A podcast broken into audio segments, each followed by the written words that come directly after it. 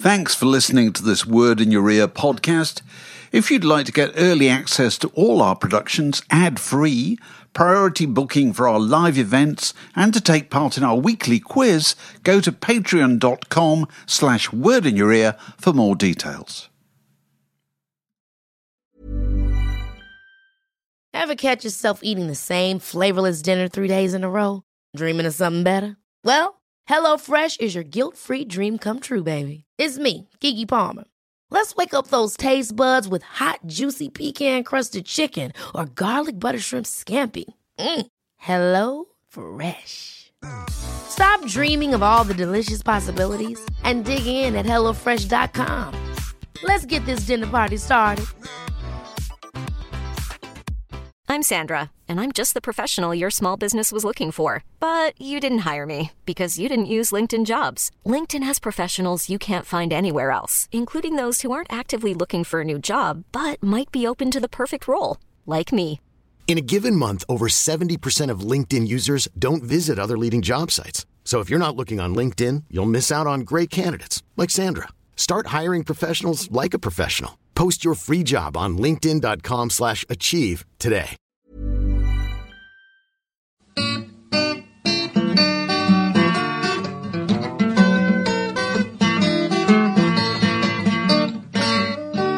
You're listening to a podcast from The Word. It's, it's a good yarn. It's a yarn which I wasn't really aware of and didn't think I'd be that interested in. So do you get pictures of the old, uh, what's it called, the Kursaal? What's it called? The Kursaal old building? Ballroom, Kursaal isn't it? Ballroom. Yeah, I think there's a bit of that, and there's there's also, I mean, there's there's some old, you know, interview and live. You know, there's quite a bit of sort of live footage of the time because I mean that was their thing, wasn't it? That was the stick, really. They, Completely. And also I love the they were the Mega of it City because Four before their time. Yeah, Let's get in the absolutely. van. Oh, Now, we- that's- we're going to get us the lost- Mega City that's Four at lost some on me, that is. but but there's a, a brilliant bit in the mythology of the Feelgoods where Wilko, um, I think in the, in the, in the mid seventies, believed that this was a kind of um, it was the Mississippi Delta. But they were transported to the Essex Delta, and he wasn't Wilko Johnson; he was Robert Johnson. This is what he felt in his head. There was an incredibly complicated family tree that they all developed, where they're, they're descended from great bluesmen, and I love all that stuff. Do you remember what Mick Farren said about Dr. Feelgood uh, in one of the few memorable things ever written in a music in a music publication? Um, Get you. No, it's just That's things, nice, things like that. You, you do remember. Uh, this is a long time ago, so you know, uh, Dr. Feelgood came together what about 1974 or something like that. And he said they looked as if they'd met in a singularly unsavoury section of the army. That's right. And they're- I they're- think Charlie quotes that actually. He in this- probably yeah. well, Charlie quotes it, so Charlie remembers You it. I remember it. Yeah. You know, it's just certain phrases like that. You know, still sing across the years. That's It's right. extraordinary, isn't it? Whereas now most bands, you know, even I was just writing a piece about Hot Chip, look like they're the contents, the average contents of your, your local internet cafe, don't they? Basically, essentially, that's what it looks like. to me. That's good. That's true, isn't it? Dressed down. Well, except you do still see guys on the tube, and you think he's got to be in a band, don't you? There's a certain kind of black Hmm. uh, garb that, that tends to go with it. Yeah. So this, this is a word podcast. So exciting to have Steve Lamacq. Steve in. Lamacq in the podcast, and uh, So this is the bit where you now fade up because usually I'm quite disappointed because usually it fades up at the point where We've point probably where faded up now. Well, well, usually it comes in with David doing the punchline to an amazing story that you don't really? know. So and, and that's why Joe Jackson would never play with Elvis Costello. And you go, It's what? usually Van was Morrison. that? Yeah, and, and we'll be hearing from Van Morrison's lawyers later. Oh, you cut it out. That's right. No, we didn't do that this week because we threw in a free review of Oil City Confidential. Is that what the uh, Dr. Phil, Phil Yeah. film's called? That's good. Yes. Don't you think it's amazing you can professional. get those films made still nowadays, and you can get them released? Well, it's strange. I'm involved uh, myself with a film about Creation Records. It is quite difficult. I mean, it will take When's you that coming out? It's called Up, Upside Down. Upside called. down, yeah. It was well, spring, late spring, but I mean, the, the, the I mean, it's a minefield. If you don't know anything about film, having to get to grips with distribution and companies who back you, you know, just a bankroll, you know, I have no idea how long it takes to edit a film. Uh, So I mean, even now, Danny O'Connor, the director, is somewhere buried away, in, you know, in Soho, working on this night and day. Because when we, I mean, we've interviewed interviewed. We did 111 interviews, so we've done everyone from the Weather Prophets right the way back, all the way through. So you, you've done these interviews. And I've done well. I've done, I did a lot of the sort of some of the I suppose what you call some of the key figures. So I did uh, Noel. We did some uh, great um, interviews at the Hundred Club for as a setting. It looks really nice. Uh, but we did Noel and uh, I did Bobby Gillespie and Jim Brilliant. Reid on the same day. Now that's a lot of Scottish grumpiness in one day. That- but, that but rock and roll attitude, proper rock and roll Yeah. attitudes, and talking about you know how essentially. They couldn't have had them, but they wouldn't have had them records released by anyone else, not in the 80s. There was no no opportunity, nowhere else to go. And they are remarkably unchanged, those two guys. Yeah, absolutely. Uh, Bobby Gillespie lives around Yeah. the corner from this, the Word office, actually. He has a child called Wolf. Really? Oh, yeah. That's my darts You're player. fried. That's for a And jolt was- of pain in your eyes there. He actually lives near Caroline Grimshaw. Occasionally, it does work for us, and uh, he was apparently Could be listening, he was taking Hello he was taking steps legally to get the local pub to turn down the music late at night because it was you know it was disturbing the Oh, sleep of rich. Wolf. Yeah. So you you interviewed a hundred and some you know former creation musicians, employees, whatever. And Alan McGee four times. Brilliant. Four times. So the Boo So, So out of all those people, who did you find most changed? You must have found somebody who'd kind of gone away to be a, you know, a, a vicar or something like that. Done yeah, I mean, there's a, there's a few. Danny's done some of the, you know, some of the people from some of the past, you know, from some of the, I suppose, what that classic '80s era. But a lot of them have still got their hand in somewhere along the line, are doing something or other. But um, yeah, I think it was interesting. I mean, it's it's weird when you talk to, I mean, even sort of bands that I was covering at the NME, and you start thinking, man, it was 20 years ago since that Ride EP came out. And so you meet Mark Gardner and Andy Bell, obviously, his life has changed immensely, isn't it? Going from you know a string of bands that almost did. I mean, we're Yeah. big in a, in the indie sense, but uh, you know, you know, playing the huge arenas that he must have done in South America, you know, with with they, Oasis. they had their moment in the sun. Right. Right, they, didn't play, they made some great records. Ride were one of those classic bands that, you know, their first EP, I think if it came out now, would probably be deemed, you know, classic indie landfill, but actually they had a lot more in them. Indie landfill, than- TM. It's one of the Yeah. questions. it's one of the questions. We've been asking for questions from the massive uh, for Steve Lamacq, Mm. and one of them was. What do you think of the concepts of landfill India, or, or is it indie landfill? I forget. Forget. It's, It's Andrew landfill Harrison India, that think. c- Yeah, coined it. coined this phrase, It's yeah. landfill indie. Go on. What, what do you think? Do you think there's any justification for it? Yeah, I mean, I suppose, I mean, uh, you know, as somebody who listens to an awful lot of what, you know, people would term indie music, there's an awful lot of rubbish. But as always was with us, you know, the, I think the only problem now is there's so much more of it being released because it's so easy to put a record out. I mean, all you have to do is get a bunch of CDRs and you can say you've got a single out and then you send it to somebody. And I think people send records out maybe too early. I always used to say to bands, you know, if you've got a demo, now th- think about that demo. How much better do you think you're going to be in six months' time? They'll always go, loads, we'll be loads better. So why are you sending me this then? you know, because you're not obviously ready, but there's an impatience, an know, inherent I couldn't agree impatience. more with this because uh, uh, th- another thing that I, I, I think is true now is that when uh, in the era five ten years ago when you pretty much had to have a record deal, that in its sense was a part of the selection process. Yeah. Somebody had to like your music enough to believe it was worth investing in you uh, and putting you in a decent studio and stuff. And now obviously there isn't that kind of quality control, that monitor going on. Absolutely. So you and I can make a record this afternoon, but it doesn't necessarily mean it's going to be any good. Yeah. Because isn't that the great irony, though, that the, the, the indie was a kind of uh, rebellion against the gatekeepers, supposedly, who, you know, the, the taste makers, you know, radio DJ, radio and playlist committee, EMI, A and R, producers, or whatever. And then it, it sort of ended up you have to bring all those things back because you have to somehow select out of this massive, great torrent of stuff, don't you? Yeah, That- absolutely. that, you know, which is something that people don't don't easily take to heart. Well, I think I, I think that's you know, but there, we don't make there isn't that selection process partly in a way because the change in attitude is people don't invest in the band thinking oh, I want to like this band in two years' time. I'll be surprised if they like them in two months' time because now if the band turns out not to be any good, th- there's there's a hundred other ones that you just move on to, and I think that's what's happening. So you don't sort of you don't find those bands. I mean, if you're not prepared to lie down in front of a moving vehicle for a band, then why invest in them? You know, that's that's Yeah. what I was brought up to believe in my own head. But you don't get that so much anymore. That level of commitment. The young people track coming. today. Yeah, it doesn't matter though. It's just a different way of looking at it, isn't it? But but that means that you are going to have this massive turnover of bands, and everyone's got a chance. And of course, all avenues of communication are open to everyone all over the world. So here we go. We're deluged with this stuff. But the actual the actual term is a bit, you know, if it's indie was t- was a derogative term for a while, wasn't it? So this is like now the super indie, you know, uh, in terms I- of derogatory. indie meant inept. Yeah, think, for a while. and shambling and unfinished and ragged. it? And I think it did Surely it originally. meant- yes, it did. It meant independent label, when didn't it? no, It but did at when the start, Peel was playing yeah. records by groups like Helen and the Horns and maybe Desperate Bicycles, actually, I think it was probably Mm. the first indie record that I can remember c- registering as indie.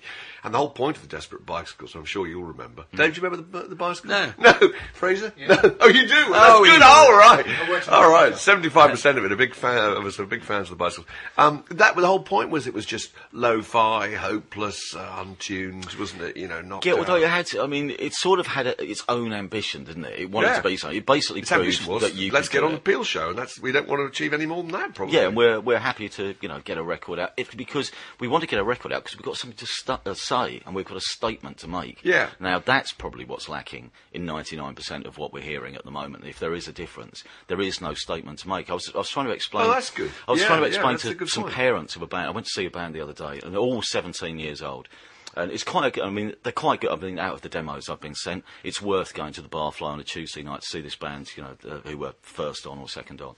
Um, but after the gig, I was standing outside, and I thought they're the parents. So I went over just to have a to have a bit of a chat, and I was, you know, I was saying, how long have these, how long have you lads been playing? All ages, you know, quite a, quite a long time. Now, and this is the real key difference, I think.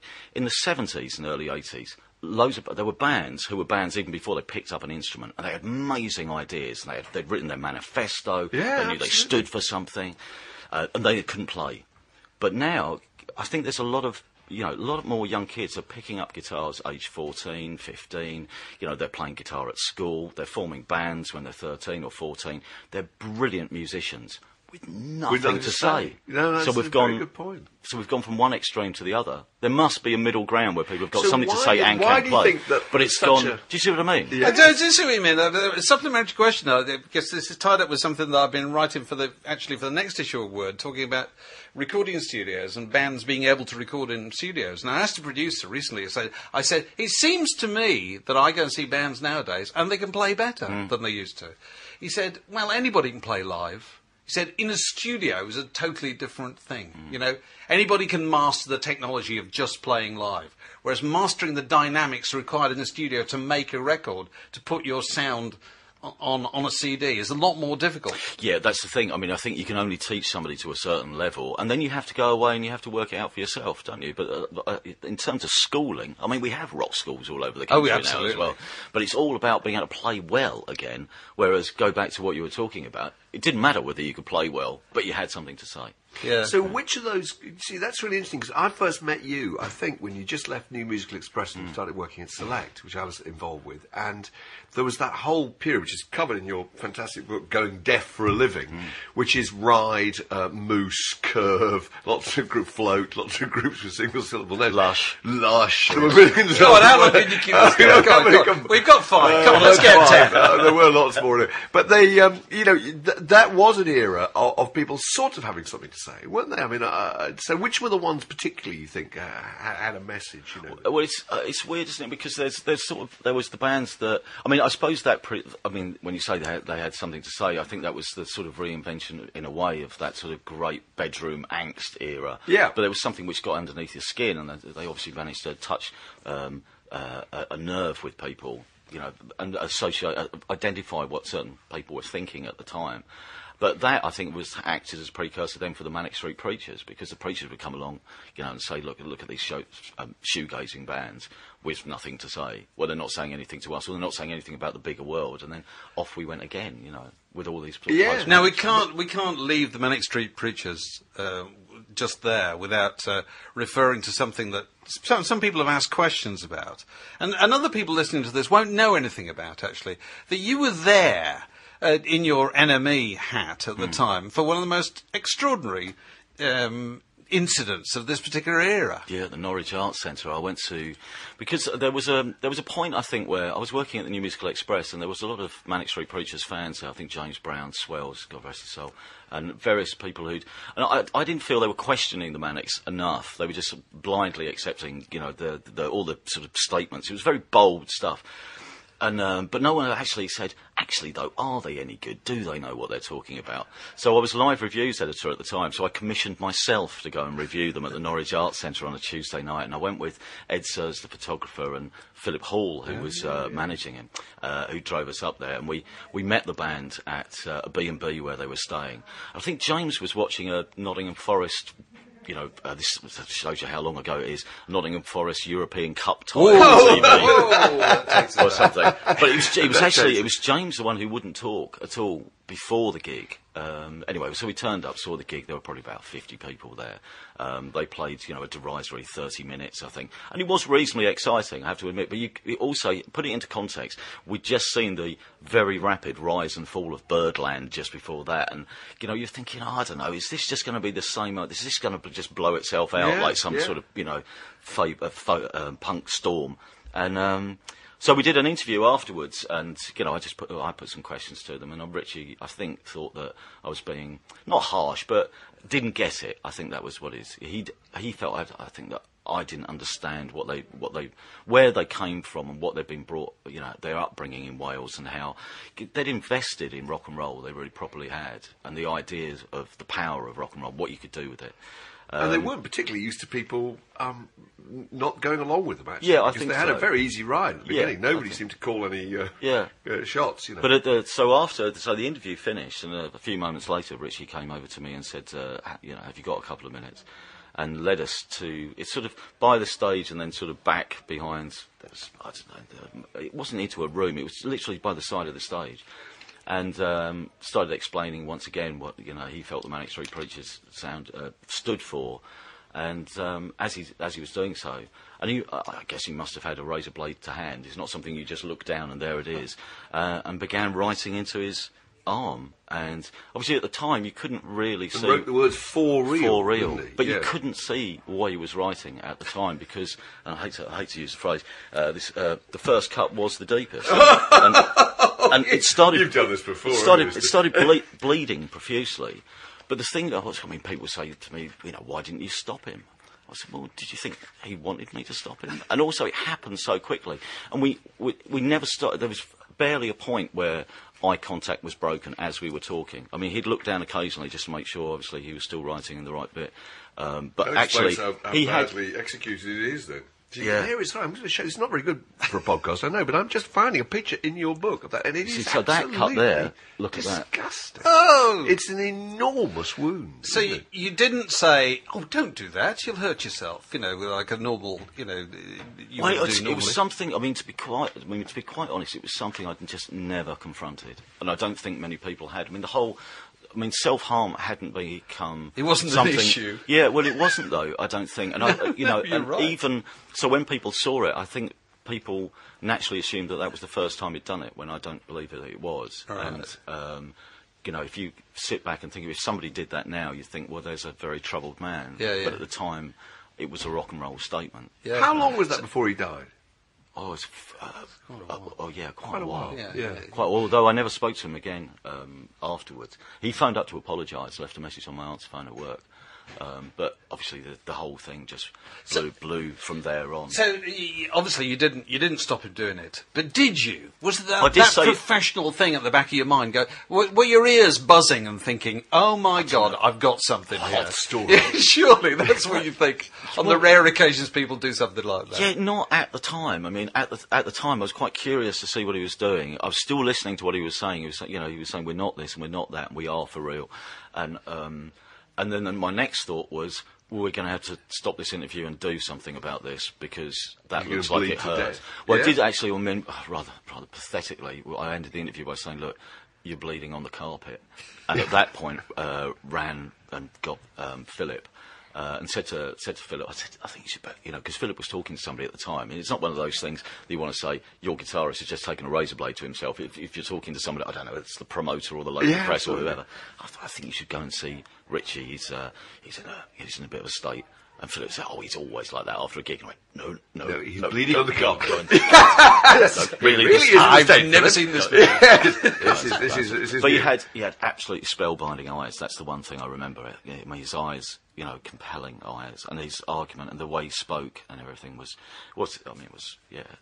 So but people, it happened like that. People are asking about, you know, you've been backstage millions of times. Do you find it a disappointment or not? I try not to go backstage. Um, I always like the fact that Peel used to um, come on at uh, Reading Festival and uh, paint this picture of backstage at Reading. Oh, you know, I've just been for a slash in our marble toilets. You know, there's palm trees backstage. Make it out as if it's some big thing. Whereas we all know that backstage is just a place for musicians, and it's just not a place you really want to hang out. You feel uncomfortable. I always feel uncomfortable, even if I go on tour with a band. When I follow, you know, bands on tour, I try and just turn up for the gig rather than spend too much time with them because you just get in the way. If you're not doing anything, you know, I've, been, I've ended up joining the t-shirt They sellers. you you there. know. And they don't No, want you there because they're talking No. about, you know, guitar tunings and, uh, you know, middle eights and stuff, Yeah, presumably. yeah I love Women. being there. Okay, yeah. I love being there. Do you Yeah, I do. backstage? Love what, it. what is it? About When- Well, when- just because you can you- write about the kind of rhythm of the thing, I think you, you can you can write about it as an enterprise. That's the thing that fascinates me. Um, Give us an example of a backstage uh, environment. well, well, I mean, there are all kinds of different ones, you know, because the, I suppose there's lo- loads of the legendary ones are unbelievably shabby, aren't they? You know? Oh, yeah, yeah. Hammersmith Odeon, and you know, Manchester I remember the old marquee. I mean, the dressing room bit back behind the stage of the El marquee was literally like a the, the world's most horrible smelling broom cupboard. You know, that just enough Covered for in the band to tumble off. Yeah. know. But that, that's that's kind of interesting from the point of view of the squalor. The, you know, the hmm. squalor that people have to undergo is kind of part of what they do. And then at the other end of the scale, I suppose you go backstage to some huge stadium show in the States or something like that with some hugely professional outfit like Bruce Springsteen and the E Street Band. And what's fascinating is the professionalism.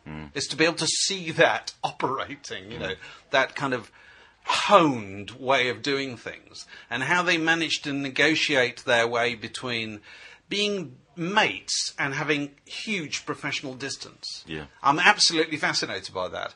And I've also, you know, I've got this theory that, you know, that if a courtier from the court of Louis XIV returned tomorrow and was plunged backstage at a rock and roll gig, he would know exactly what was going on. You know, it's all about hierarchy. Mm. Well, you know where you and that, get- all that stuff just fascinates me. It helps Yeah, me true. write. You know. You know where you get that most? Catering.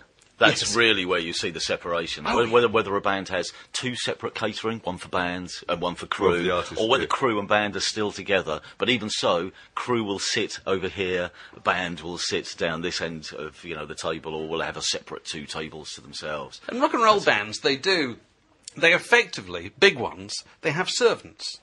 Don't they? They do, They but- have, but they, they have personal road crew and so mm. forth. You know, they have people to do stuff. They mm. have people to deal between them and the ordinary world, the stuff that the rest of us have to do. It's like movie stars do the same thing. Hmm. But Dave's absolutely right because most of them, and the, Bruce Springsteen's E Street Band is an extremely good example, have perfected that way of appearing to be matey, but still being completely in charge. Yeah. I'm paying for this. You know what I mean? Yeah. I, if, I, if I want my guitar strings changed, eight people can do it for me immediately. But they still remember everybody's names. And you But know. when they're getting ready to hmm. go on stage, as an example, Bruce Springsteen will not stand out in the corridor waiting for the rest of the band. The rest of the band will slowly assemble, and then he will come out. It's those, those- uh, those kind of things, you know. Hmm. I'm sure it's the same in football teams or whatever, you know. But it's a sort of a reminder that there is a hierarchy here, you know. Yeah. And it fascinates me that sort of stuff. He's got an incredible work ethic, hasn't he, Bruce Springsteen? I was, I mean, you know how some rock stars, you're just not in the right place at the right time for them. So, you know, I suppose I just miss Bruce Spring- Springsteen. Oh, it's not that I disliked him or anything. He just, he didn't make a record when I needed him No, to make right. an, Have an you caught important record in my since? life. Well, uh, I was sent last year by the BBC to go and interview him um, ahead of the Glastonbury Festival. So, and we, we went out to Norway. He was doing two nights on the, on the I'm East Coast in his port. And, um, and so we saw the, you know, we arrive, we see the, we see the, well, we arrive, we stand outside for an hour, you know, I'm just waiting to try and affect entry through the, you know, the massive pass that you need to get yourself backstage. And, um, and then we see the first show and it was, it was, you know, classic. I think it clocked in just under three hours, finished at quarter to midnight. And, uh, the next day I get to, you know, I, I get my half an hour with, with Springsteen. But all the while just noticing, and this is the one thing you're saying about being backstage, is you can tell something about somebody's character. Like Bruce, even en route to the stage on the first night, had um, a member of the local crew explaining how to say hello, thank you very much, and everything in the local town. Everything, you know, can, can you teach me these key phrases in Norwegian?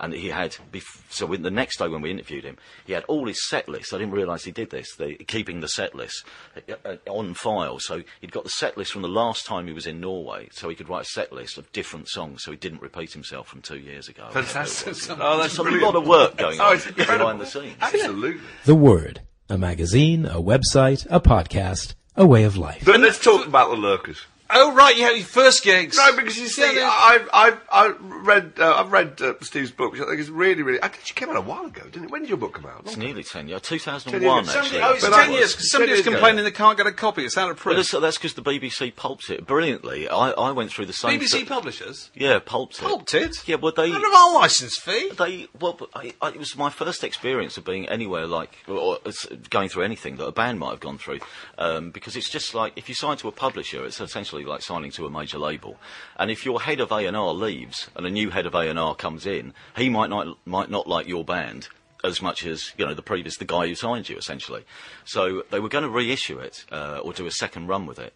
Um, but, then, but then brilliantly, a new guy took over and said, "No, you know what we want? We, not, we want a Bob Harris book." So they put out a Bob Harris book and pulped mine. So that's it. That's why you can't get did out. they- did they that tells print- you something culturally. Did they print, did they print Bobs out of the reconstituted paper of They yours? they Did they, done. did they, did they type Bobs on the back of it? to, to write about the little river band on, on, on, on, on recycled paper, which was originally about the lurkers and Ride and My Bloody Valentine. There's actually there's various topics. There's one, there's one where you talk about the loudest group you'd ever heard, which at that stage I think was My Bloody Valentine. Yeah, My Would that still be the case? are. I Yeah. love that. I love the loudest group. I think so. Yeah, I think so. So I mean, you've never seen them crooked vultures? Um, no. Well, I've, I saw them at uh, Reading. That doesn't count. You can't be loud at a festival, No. can you? No, That's, you that's can't. the thing. Um, so, He so- says with disappointment. Well, yeah. it's, one of the reasons. I mean, I go to enormous, you know, uh, loads of festivals professionally, but I never went to festivals as a kid because I always, I always assumed that the best sound would probably be, you know, being blown somewhere into a ditch, probably about a mile away from actually where you were standing, and it's never as intimate, you know. I mean, obviously, it's a, it's a great communal triumph of all the fans from around the country joining together and celebrating a band's success, but it's not, it's not the same. It's not music. It's, it's, It's live. it's ritual, isn't it? Yeah, Look, I've got to well, read this bit out. It's just this made me laugh out loud on the tube. This is a bit um, quite late on in your book, where you, I think you're at New Musical Express, and you say, um, so that said, I'm not anti-glamour. I'm not anti-big gig. Not all the time, anyway, but I am anti sitting down. I had a furious run in once with a security man at an orchestral manoeuvres gig at the Hammersmith Odeon, now the Apollo. Didn't he understand it was bad enough seeing the aging OMD plod through their set without being forced to sit through the whole thing? So I love that because this is a major controversy on, on the word uh, podcast and websites. This whole idea of a lot of people think the opposite. You see, maybe it's an age thing, but It's a height I love the idea as of you that you'd rather to, just to alleviate the tedium. At least you can stand, presumably because you feel more involved. stand and walk around. Well, yeah, you do. Walk around, yeah, yeah. I mean, I'm having enough trouble uh, learning how to sit down at a football match, let alone sitting down at a gig, because now Colchester United have moved to an all-seater stadium. But the whole idea was you can stand and you can move about, and if you move, if you know, if you if you have to sit at a gig, you've got no choice who you sit next to. No choice whatsoever. And if somebody, you know, I've done this myself, I must admit, but if somebody's singing all the words slightly wrong, very loud, you know, next to you, you think, I wouldn't mind moving now. but you can't. Which which gigs have you done that at? I'm really interested in. Oh, loads of old, yeah. I mean, loads of probably senseless. Happy thing Mondays, gigs, senseless you things. know, all those, all those. Even now, though, Pete and the Pirates. That's it. I'm off. Pete and the Pirates. Goldheart Assembly the other week. I caught myself doing it, actually singing out loud at the Monarch. The big the big chorus hitting the big the big top Yeah, note. yeah. God, that's fantastic. But I love that. But also, I suppose I, I felt reading your book that partly it's you feel disrespectful also if you're sitting down. Don't you like to feel involved? Or I don't Well, know. I, just- I think I, I think you see, I maintain you get more of a crowd atmosphere. You know, I think uh, if you sit down, it's just, oh, there's just something about sitting down. What would you rather? Would you rather go to the Brixton Academy and stand in this big, you know, mass of people? I loved first time I ever saw the Ramones, and it was quite late on, but it was at the Lyceum, and I started. I got there, and you know, I'm not the tallest fella in the world, but I managed to find somewhere I could vaguely see, and this is in front of the sound desk, probably about two thirds of the way back. The Ramones came on. One, two, three, four, straight into the first song. Halfway through the first song, bear in mind their songs about two minutes long, two and a half minutes long. Halfway through the first song, I was over by the gents' toilets. Then I was propelled somewhere else. It was just this whole mass of people. With your feet You off could- the ground. Yeah, probably. Oh, just I've- moving around. I've around. had that. It's it's amazing. Well, Yeah. you've been lifted off the ground. Yeah, the Stone Roses at You? Brixton Academy. Yeah. Unbelievable. I just I used to really love the Stone That's Roses. so and I really wanted to be right near the front. Just to, I think they're magnificent. I still do. And uh, me and these two mates of mine, we suddenly discovered that we had travelled across the floor. We're tall, I have Yeah. to say. Travelled across the with our feet not on the ground. It was the most bizarre experience. Dave, you've never had this experience. No. Fraser, you've had it. Come on. You, Oh yeah, Yeah. Brandy, Brandy Newman. It happens all the time. Yes. Don't Armatrading gigs, you know. oh, all hell breaks loose. Nobody's Yeah, safe. somebody breaks a nail. Badly sprained ankle. That's right. But you see, I have to say, you know, to put the opposite point of view, um, I think at any gig, any standing gig, at least a third of the people are not having a good time because they can't hmm. see. Well, Because they're not tall enough, you know, and I speak not just of women, you know, the, the- you know, the blokes are getting taller, there's no doubt about it. And so you will be standing behind people six foot four who are not going to move for you at all. No, I mean, no, that's true. I mean, but isn't there? I mean, that's why somewhere like the Forum is a great gig. Well, you got a choice. Yeah, sit upstairs, and that's what you need, isn't it? Absolutely. If you want to go and sit, that's fine. Yeah. If you want to stand, that's fine. But don't don't make us all sit. That's what I'm saying. No, no, no. Do you can still see that. go to the same? Uh, you once had a competition with someone, I think it might have been Mick Mercer at the NME, that you'd see who could do 200 gigs in a year. Yeah. And you let yourself down badly um, by, I think, only clocking up 170. No, 197. Oh, all right. I was three. oh, no. Three shots. Did you I get was ill? three. What uh, happened? no, you just um, lost your fall, lost your shape towards I- the end of the match. I you know. saw. lost your focus. you got taken off by the your editor. composure. you showed a lot of character up to that point. I got within an inch. I saw. I think it was. I can't remember. It was two days before Christmas, or whether it was the Boxing Day. But I went to see a band called Ghost Dance, and I lost the will to live, and never went out again. It was such a shocking gig. Well, they, well, they were so terrible that night, and I had such a Shame 'cause rubbish such a night. I name. want to know. Now, Steve, you must have a very forgiving nature to go and see as many bands as you do. What was so bad about Ghost Dance? in a I think I I think you know Ghost Ghost Dance for me were going to be this you know slightly uh, gloomy, dark, and inspiring goth type of band, and they turned up, and I think they just signed to a major label. And she, the singer, came out looking like I want to be Debbie Harry. No, looked a bit more like Kim Wilde or something. They had all Christmas party balloons going on. It just didn't feel. It was like too that. happy. It was. was didn't for them, like them. That's not why I went to a Ghost Dance. They're not going to His welcome indie people in soul a, in a revolted. raincoat, are they, with Dr. Martens? and a roll up. I probably, under my breath, as I was storming out, went, "Sell out." yeah, I hope so. yeah. Well, one of the questions that uh, people like Bad Art Dog asks uh, Steve discovered Coldplay. Um, yeah, well, not exactly. I was the first person to play them. Um, it was actually my friend Simon Williams who phoned me up and said, um, uh, "Do you want to come and see this band?" I saw them. oh, I think he'd seen them about a month before at the Bull and Gate in Kentish Town, uh, and they were playing, you know, a Tuesday night at the at the Falcon. So um, I went along. There were about I don't know, probably four people from the music industry, three people there. Uh, in fact, Caroline from BMG Publishing, I think, had may, maybe almost signed them by that point anyway.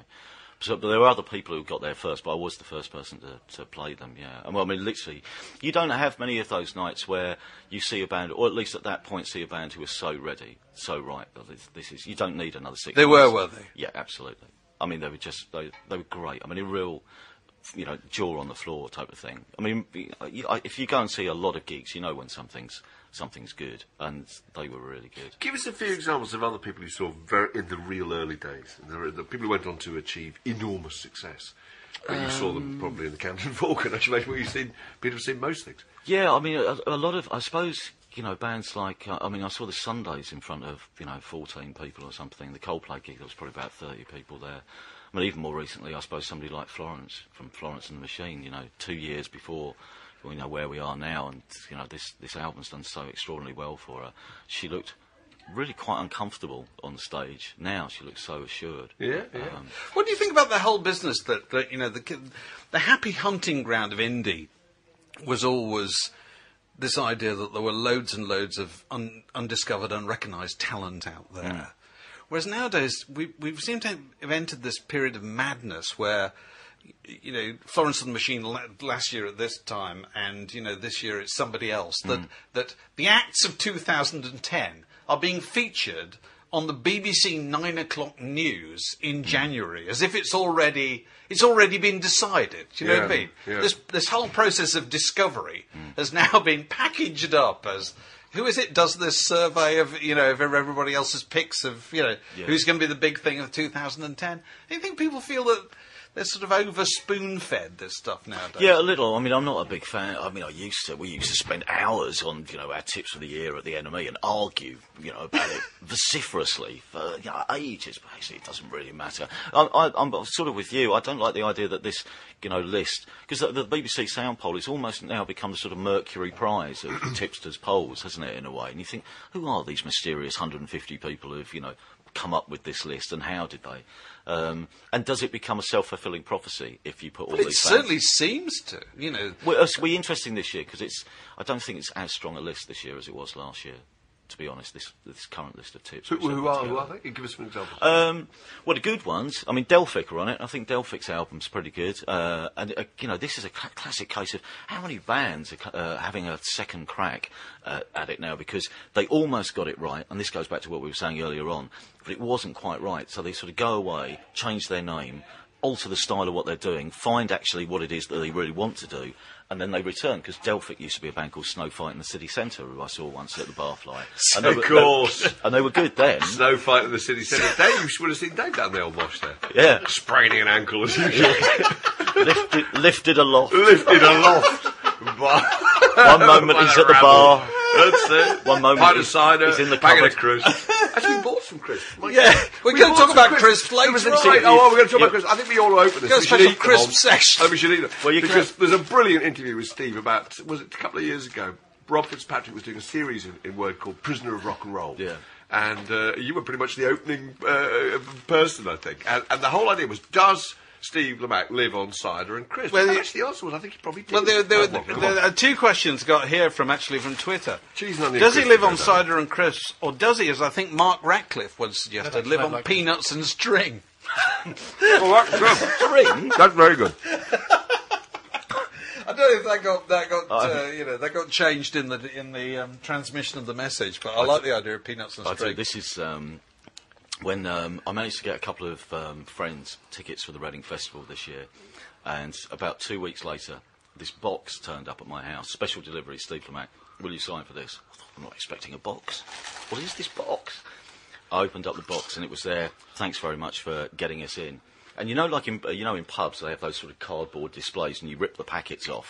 you know, those- yeah. There's a naked So- girl behind. it. no, they don't. I don't, think, I don't, I don't think they do anymore. But there was three of these marked, and there was um, bacon fries, breakfast, uh, lunch, uh, mini cheddars, lunch, and cheese moments for a snack in the evening. And that's there you go. Perfect. I, I don't What could you need want? to go to the supermarket for another No, no, fortnight. Done. There could be a nuclear war. You'd, be, you'd be happy for months. Absolutely. But you do eat normal food as well, though, Steve. yeah, every other day or so.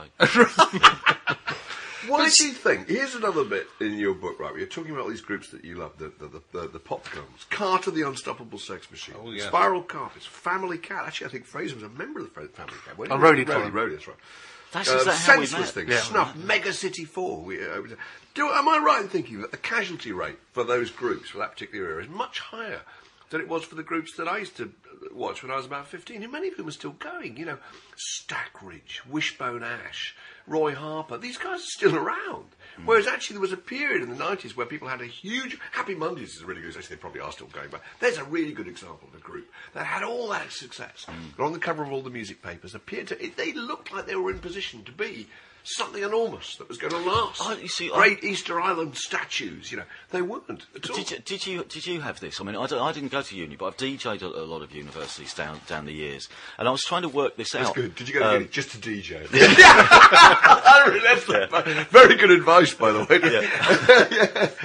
Did you go to Keele? Yeah, I think it was September. That's right, yeah. there's still over 200 quid. Anyway, but, but there was a sort of, and I noticed it. I first noticed this when um, a couple of my mates who went to university, and one of them got into a band called Indians in Moscow, in, and they played there in his in his first term, and he went along to see. And I suppose in the old days, you know, this would be going back to about '84 or something. There was probably a bar promotion on. Maybe they still, still do these things, I guess. Yeah. But uh, he went along, free to get in, really liked them. They played again the next term. He went along to see him again. And for the three years at university, he was an Indian Mos- Indians in Moscow fan. But since he left, got a proper job, and he didn't have that group of mates who all went to see the, the band, he didn't go and see him again, or didn't buy their records anymore. So there you go. That band have got a three-year career, and that's pretty much what they, they sort of had. And I think that's replicated even now. Sometimes that you will find a band who you get into in your first term, and you follow them, and there's a three-year cycle, and then you sort of when you you sort of mean that there's a certain audience that then stops buying the record. Yeah, that's true. There's a build, They there's just grow up with them and grow out of them, and, Yeah. and there's no one to, to, to, to, to inherit that. No, absolutely. Exactly. Uh, one of the questions is uh, from uh, from Walker one eight two here. Well, you're talking about Carter. Said Carter were better than Oasis. Discuss. Oasis. I'll, I'll, I'll add his supplementary argument here. Oasis single-handedly destroyed indie and replaced it with something supposedly bigger, brighter, and better. I would argue that what came before swayed Carter, and My Bloody Valentine, etc., were far more sophisticated than the lumpen, knees up pub rock served up by the Gallaghers. Do you think he's not a Nah. fan? Not a fan It's of hard Oasis. hitting stuff. Not I a think. Walker 182 is holding his lapels. He is. As Walker that. is brandishing a cigar. Yes. Ladies and gentlemen of the jury, I put it to you. Yes. Nay. Nay, no further questions, my love. Nay, right, nay. Be afraid, Oasis. Be very afraid. Your witness. anyway, It's it is quite a good point though, isn't it? I, was, I sometimes think about this. Did Britpop do more harm than good? Um, because I think to a certain, I mean, I, I've seen, but you know, we all did quite well out of it really, and there was a lot of good stuff. Certainly that first wave of uh, bands, I think, were really good, and and they brought that sort of pop music to a whole bigger audience. I think at a time when it was threatening to become. You know, quite cliquey again, and a little bit underground and, and insubstantial and unimportant culturally. So Britpop changed all that and put us, you know, put put. Well, you were on the nine o'clock news when you were with the Blur versus Oasis chart battle and stuff. But I think a lot of the things which happened, it's more about you know the industry and their reaction because once the first wave of Britpops did, Britpop bands did really well, of course the industry went out and signed a lot more because they thought, well, if the audience like this, then they'll probably like the same thing. So let's go and find some But things the which are a bit like it. But then- isn't the charge, Malud, that there's usually levelled at the aforementioned defendant Oasis? No supplementary. Who shall hereinafter be referred to as Band A? Um, wasn't it that they were fantastically derivative? I mean, it, it, it's that the chord structure. I remember interviewing Noel for Mojo. Mag- I love Oasis. I have to say, I can't help it. I'm sorry. I was there at that Astoria gig. You were probably at when they, mm, the first one when they put their first single out, and I interviewed Noel, and I was absolutely mesmerised by the fact that he was so honest about everything. And I would say to him, I thought I had a bit of a scoop. I said, I, I, listen, I love your record, but I also know the Pink Floyd, the Beatles very well, and the Kinks. And all these other acts, and I can. I can tell you, I can tell you, because I know the chords to these songs, that you have simply taken these chord sequences. You said, "Yeah, and, what? What's your, what point are you making? I said, well, that is, my, that is my point. These are not your songs, you know. And uh, I mean, I'm exaggerating slightly, but not much. He was perfectly happy to say that he had stolen sections of songs and simply bolted the chassis onto the bridge or something else, and that's right. And that's right. And that was the, is the main charge because your the groups that you were writing so enthusiastically about, the NME and and, mm. and Slate, a lot of them were more original by a country mile. And know, than but you Oasis. see, the- that's, but- that's that's the thing that people were most upset about. But bands like that obviously still exist. I think the, but they don't exist at the same level of o- Oasis. And I think once it seemed to set an, an unnaturally high bar for a lot of bands to follow. And then, of course, you know, a band comes along who aren't as talented as Oasis and demand hundred thousand pounds to sign to a label, which means you have to sell three hundred thousand albums to make that money back. Who are we they- talking about? The Verve? Let's name names. no, not the not the no, not the Verve because the Verve was very cheap. I think because the Verve had been around for quite had, some they were time. very good. Yeah, and they were very remember and they were very good. time. But it's you know it's in, it's even past Gene and, and Sleeper and those bands which I would describe as the second wave. It's the bands probably after that um, who you know were were thinking, well, you know, the record in, the record company will pay hundred grand, so let's take hundred grand out of them. Or Do you think the fact is that if either Blur or Oasis had made it in a big way overseas, we wouldn't be having this conversation at all? because Britpop is seen as something that was very big in Britain and didn't really mean much anywhere else. And the natural tra- trajectory of brands from these islands is you make it here. And then you Yeah. go somewhere else and you make it there. And you, you stay fresh if you make it in America. Because they then return to Britain and they are bigger stars. But we than don't. they were. We don't like. We don't like British bands who become popular in America. Well, I Coldplay aren't doing too badly out of but it. no one. But uh, you know, You I- two, I- and I- not British, but you know, from these islands, I if, suppose. if I stood up, if you know, if, if I um, stood up on stage uh, tonight at the um, at art, not Art Rocker, the Buffalo Bar, whoever's promoting that tonight, where I'm going. If I stood up in between the uh, support band and the headline band and said, "I, Steve Lamacq, am a Coldplay fan," the boos would be ringing around. You'd be hear those boos at the bottom of Highbury Tube But that's the fun of being in the Buffalo Bar, isn't it, Steve? You know, that, that's, that's the Kind of it contrariness of India. But don't- that's don't- fine, but you know, But don't- generally speaking, don't you people think- like the idea of big stars. So, yeah, well, yeah, I don't know. Would you like? Would you have liked the Stone Roses and the the memory of the Stone Roses as much if they hadn't been our thing and they'd become huge in America. You wouldn't remember them because they'd still be around.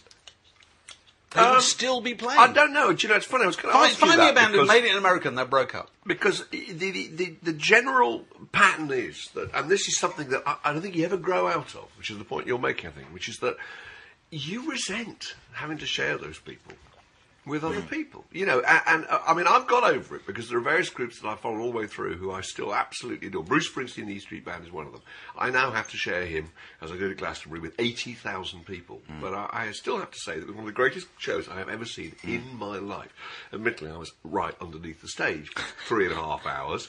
Um, and I had a small bottle of vodka, but you know, but yeah, but it was so. I, I kind of there are exceptions, but I, there is that general thing which must be true of you. There must be a cut-off point where you think these people have got too big for Steve Lamacq to be able to do with It's them not. anymore. Well, to be honest, it's, sometimes it's not. It's it's not the fact that they, they get big. They just go bad because they, you know, So there's who's- nothing who's that's got big who hasn't gone bad. Who hasn't gone Yeah. Well, I, I'm, uh, you know, I mean, I am going to stand Look. up now and go. I, I am a Coldplay fan. I didn't like album fine, three. right, good, album, fair enough. I saw four. Coldplay at the uh, O2. good. Twenty thousand people there. I thought they were brilliant. Yeah, no, me too. And I, I thought it was a great gig. There's not. Simon there's not. played the harmonica. Were you there that night? Yeah. Yeah, it was very good. Well, up in the Yeah, yeah, up in the balcony. Yeah, yeah. Um, yeah, and I mean somebody like that. But there's not. There's not many of them. I, am going to give you one example of one group actually did come from these islands, and they're slightly earlier than what we're talking about, who did make it overseas and are still together and are still popular. The Cure. Yep. yes, good Yeah. point. The Cure. bec- Uh, th- there's nowhere in the world where the Cure aren't quite big. Isn't that true? Yeah. Probably, yeah. You, you know, the- because and they've done that through touring just Well, consistently. Big, big in America means career for life, doesn't it? If you, if you don't make it in does. America and you stop selling records here, you're over. Yeah. Whereas bands who go from here to America, try for two tours, it doesn't work. They come back, they're a bit fed up actually, because they've seen, you know, how are you going to keep on the down on the farm now that they've seen Broadway, you know, mm. and and they're resentful and they fall out with each other. Yeah. Whereas bands who've made it in America swallow their resentments, keep going. Because you know success is what is what drives all these people after a while. A bit connected with this actually. A question from Painty Face. Oh, Painty Face. All oh, the yeah. great thinkers. Um, who's the best band you've seen that didn't make it, and the worst band you've seen who did? Oh, that's really difficult, isn't it? Um, the best band who didn't make it. Oh, That's one of the ones that I'm going to. You see, that's going to be haunting me for the rest of the day now. I've seen. I mean, obviously, I've seen. I, I mean, it depends on what you count as making it. If you, you know, a record in the People chart you and probably on the gave a single of the week to the NME. Oh, I don't know. I don't know about that. I went to see. Uh, I went to see the Twang, um, who obviously have had a modicum of success with that first album. We're on, you know, Radio One's playlist and everything. And I thought, I better, I better go. Mark and I nod So the so. twang of it, uh, yes, they were robbed. yeah, they should have had their moment. But they, but they were. Uh, I mean, they're all over the, you know, the cover of the NME and everything. But um, I thought I better go and see this band. Uh, and uh, somebody, somebody had advertised them to me as, oh, it's like, uh, it's like Mike Skinner fronting Oasis. And I was like, okay. So I went to Koko Club. It might have been a Club NME night, and was told, you know, they'll be on at half past ten. Quarter to twelve, they eventually went on. By which time, you know, I'd spent twenty pounds on vodka, which is about three vodkas at Koko. Yeah, yeah, it's not and um, and they came and they came on, and they weren't Mike Skinner fronts Oasis. They were Frank Skinner fronting Flowered Up. Uh, but they were, they, I mean, bless them. I, they sort of, I, I bumped into one of them once, and it seemed like, you know, a nice chap. But it was shocking. I could not, and every, you do feel like when you pick up a copy of the paper, uh, the NME or something like that, we see a picture of them in a magazine, people raving on about them. You feel like, you know, waving your fist in I wish you could anger at the, the, the, the magazine. white knuckles of Steve Lamacq indicate he may not have got over this yet. Yeah, but obviously, I mean, I suppose in t- I mean, it's, it's weird, isn't it? In terms of bands, I think all sorts of great. I mean, there was a um, there was a there was a guy, there was a singer called Paul Howard, an amazing singer who um, I met when I was first when I was living in Harlow and working on the Harlow Gazette, who had one of the greatest male voices, you know, in a kind of folk punk type of way that I think I've ever heard. Really soulful Irish voice. Um, did one tour supporting Tanita Tikaram, I think, and then uh, and that was it. That was his break that never came. But he had an amazing voice, and I've got all his stuff and all his demos and everything on cassette at home. And I sometimes get them out and think, if only this this man really should have been a star. See- but uh, every every week, a band probably splits up that should have done some something better. You, I, I don't wish you to be any more, uh, your postman to be any more, you know, laden down with stuff than he no doubt already already is.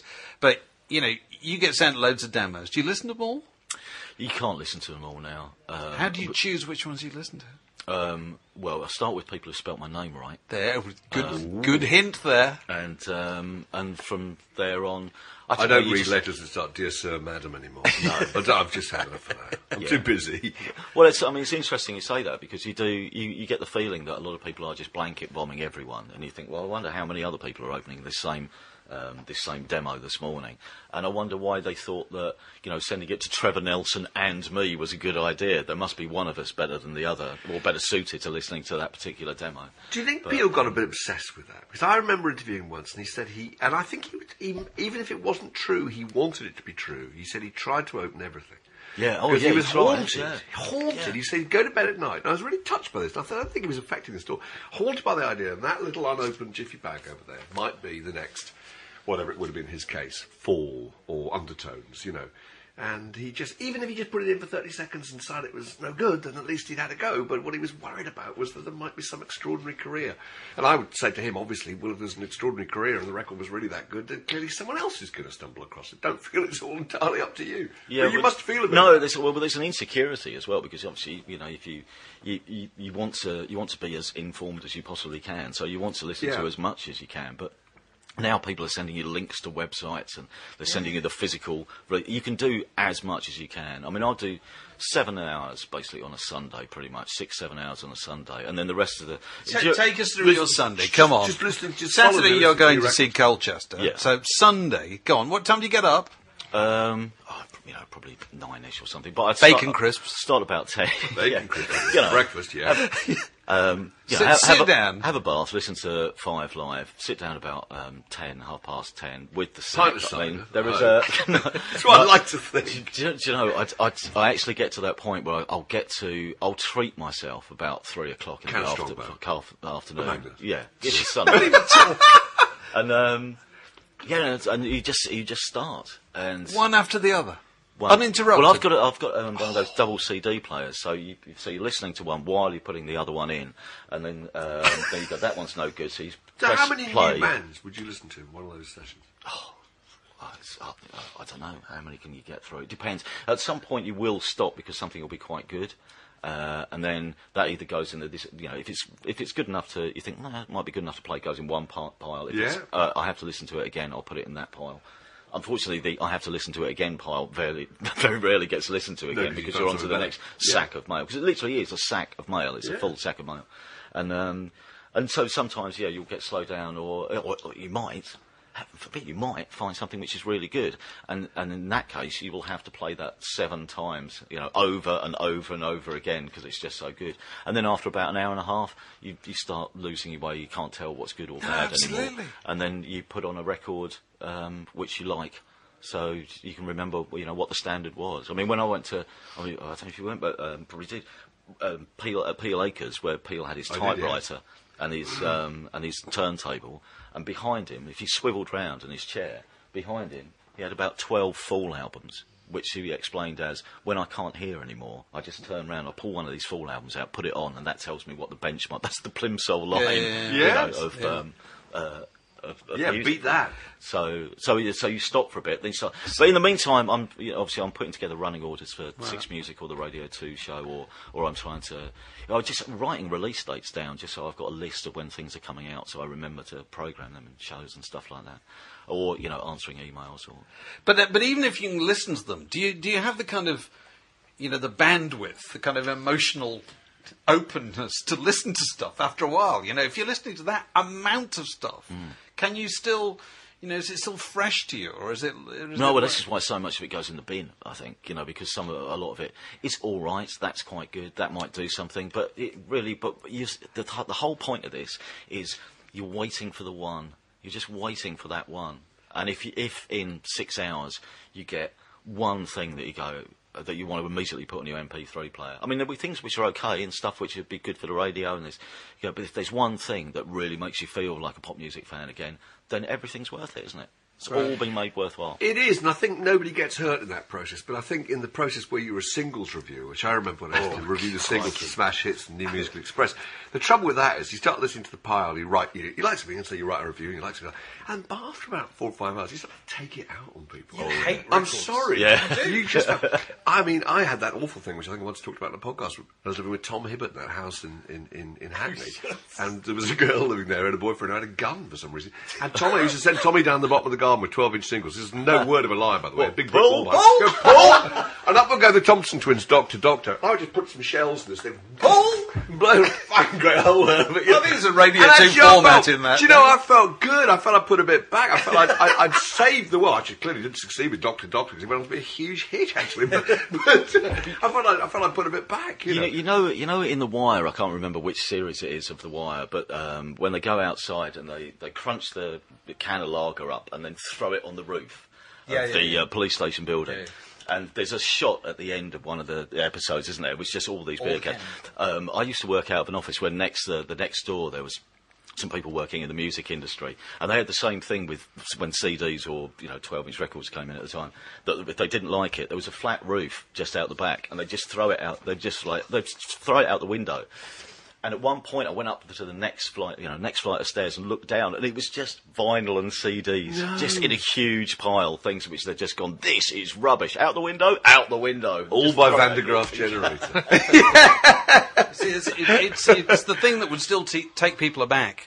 It's just the amount of this stuff. It's like you say, you know, you get a sack every day. Uh, well, no. Every every week you get a uh, every week you get a sack or a sack and a half. Probably. Well, you're getting demos. I mean, on Word we get about, I suppose, probably up between 400 and 430 albums a month, finished CDs, and we probably only get to re- review about 37. And in fact, we just this very process we've been through this morning, wasn't it? I was just sitting there, just putting stuff on, saying, "Let's give this a go. It might be good." And still the best, and still the best way for a band to really get noticed um, is if somebody says, "Oh, have you heard so and I think a lot of those, you know, Coldplay was, "Oh, have you heard this band?" Um, when I went to see, Oh, it's personal recommendation. yeah, because somebody else has already done part of the hard work for you. I had a you know? really, I had a really weird experience of this last night. I get loads and loads of, you know, people send you press releases by email in a way that they would never have done in the days of paper because it would have cost something. Yeah. And most band biogs are way too long and are just full of people going, you know, they're just piling on adjectives as if the thing are going to convince you of anything. Last night, just going to bed, before I went to bed, I checked email, and I got an email from somebody I'd never heard of. He said, "You like the unthanks? You might like this. John Major loves them." I I want to follow this link. Let's love Rachel Unthank. yeah. No, I followed this link, and there was some guy who started a MySpace page for his band. And it was obviously very much at the beginning, and he had a testimonial, uh, supposedly from John Major, which is just completely made up. But it was enough to make me look. Yeah. you know Very what I good. mean. Yeah. Rather Got than attention. you don't need loads and loads of testimonials. You sort of need one, even if it's completely fictional. Yeah. You know, that's it's those kind of hooks. Whereas people think that by piling the communication on, they make the communication better, and they very often don't at all. No, absolutely, absolutely. And don't put in cuttings from local papers.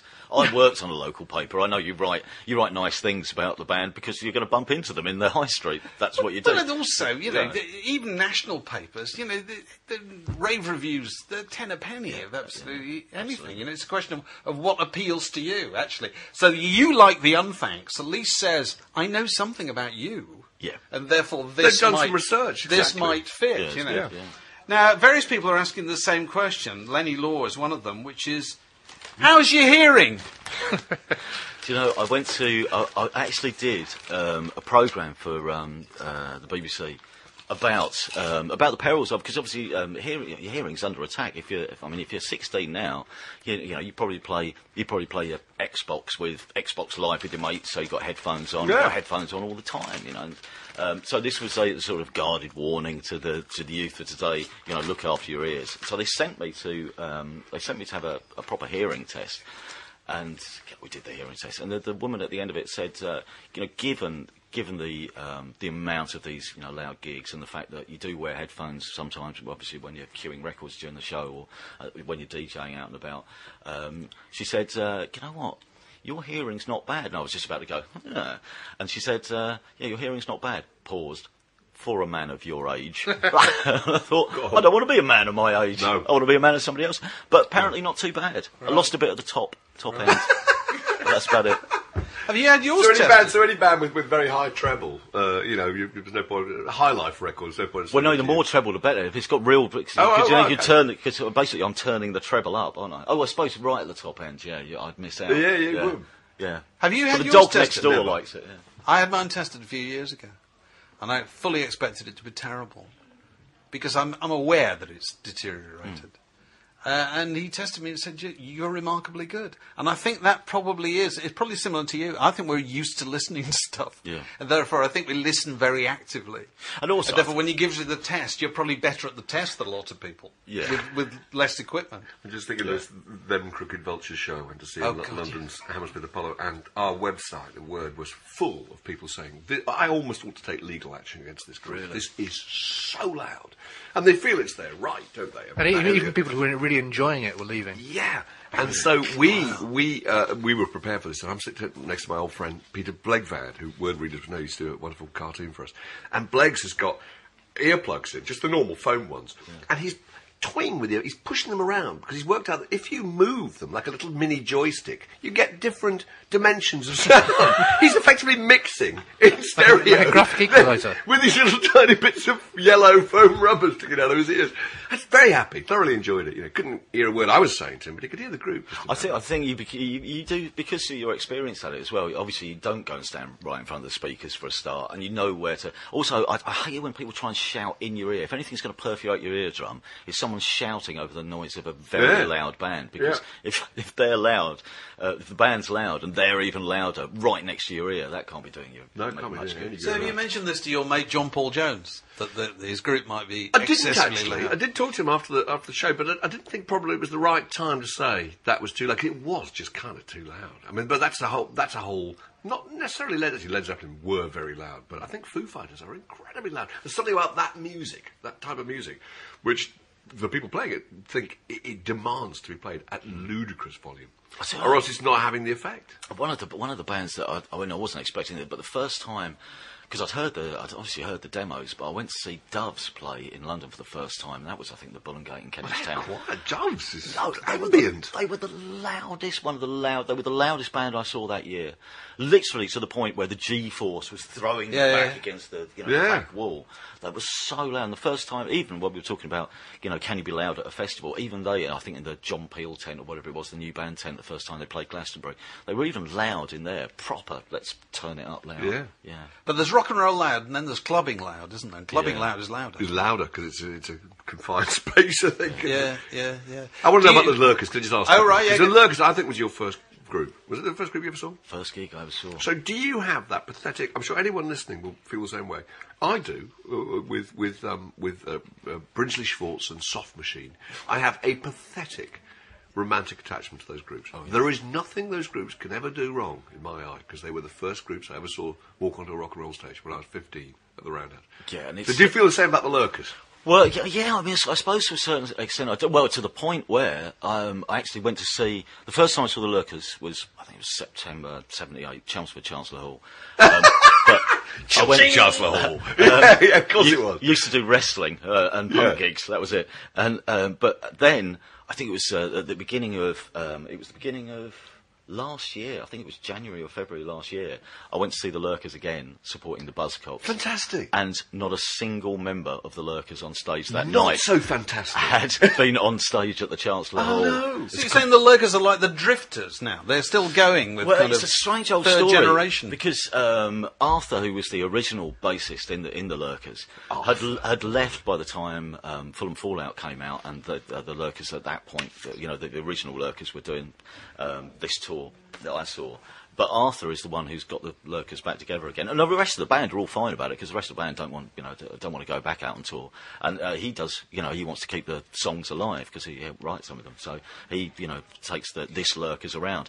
But I must admit, I was getting, I was still getting quite carried away, even though the band was completely different. it was still the Lurkers and still it the though, Lurkers songs, and it was still. I hope, I really hope they do this one. It connects with something extraordinary, Yeah. primitive. It's never going to go away. But brilliantly, he said, um, he said, well, we're going to do, a, we're not just doing old songs tonight, we're going to do a new song. That, um, this was written in 1993.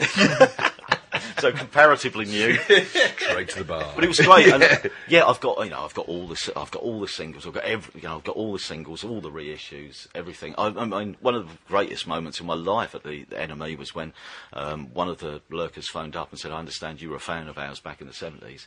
Um, we're um, back together and doing a, a sort of live record. Will you write the sleeve notes?" and I thought, oh, always wanted to meet the lurkers. I've always Fantastic. So, I said, so he said, we can't pay you much. And I said, you don't have to. All I want you to do is come to the pub next to the NME and have a drink with me. That's all I want. You're a cheap date. So- yeah.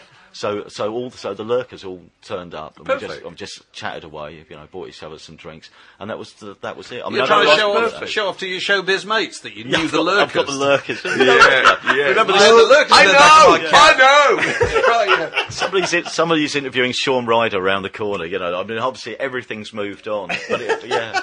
But Fraser's great. first gig. Come on, Fraser, quickly. First gig. Toyah Willcox. I don't feel the same way as Steve does about the No, Lurkers. maybe Sorry, not. Willcox, where?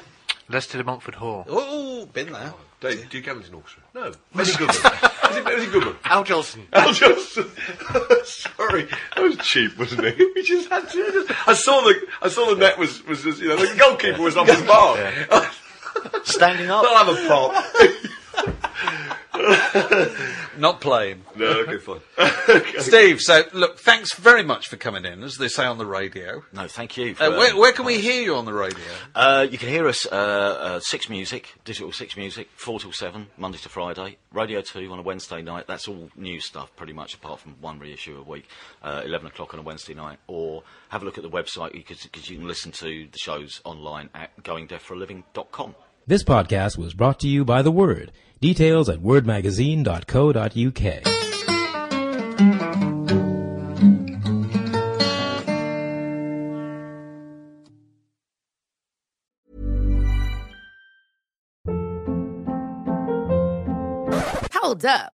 What was that? Boring. No flavor. That was as bad as those leftovers you ate all week. Keke Palmer here, and it's time to say hello to something fresh and guilt-free. Hello Fresh. Jazz up dinner with pecan-crusted chicken or garlic butter shrimp scampi. Now that's music to my mouth. Hello Fresh. Let's get this dinner party started. Discover all the delicious possibilities at hellofresh.com.